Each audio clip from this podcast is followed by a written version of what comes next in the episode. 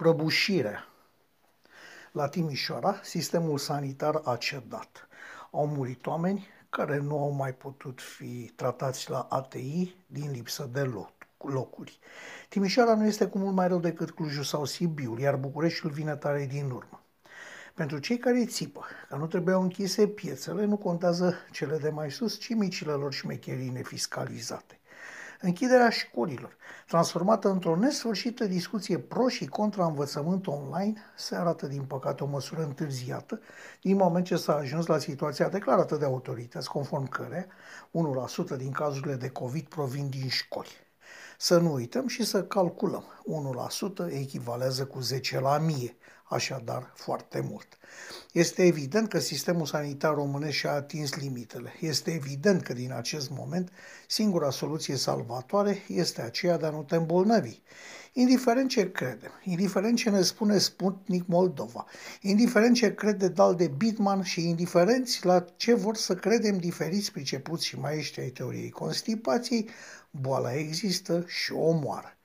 Din acest moment, problema care a fost tratată pur politic necesită o abordare strict medicală, motiv pentru care cred că un Consiliu de Epidemiologi și Virusologi ar trebui să fie principalul factor de decizie în locul lui Arafat sau altora ca el. Este clar pentru oricine are un strop de bun simț că inconștiența și curajul prostesc nici nu te vindecă, nici nu te protejează. Deci, ce facem?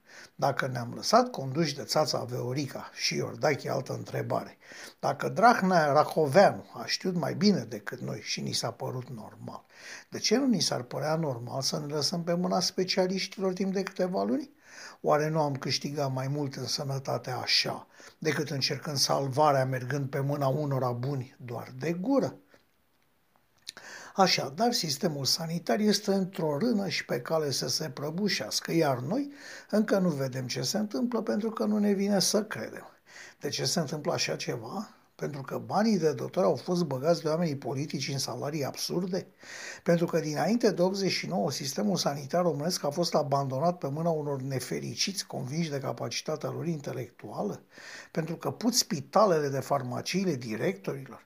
Pentru că din toate aceste motive, dar în primul rând din implicarea defectuoasă sau neimplicarea totală a factorului politic, a ieșit ceea ce avem astăzi. Așadar, după ce va trece mizeria asta numită COVID, ne vom aminti că sănătatea este un domeniu ce se cere restructurat? Da sau nu? Probabil că nu.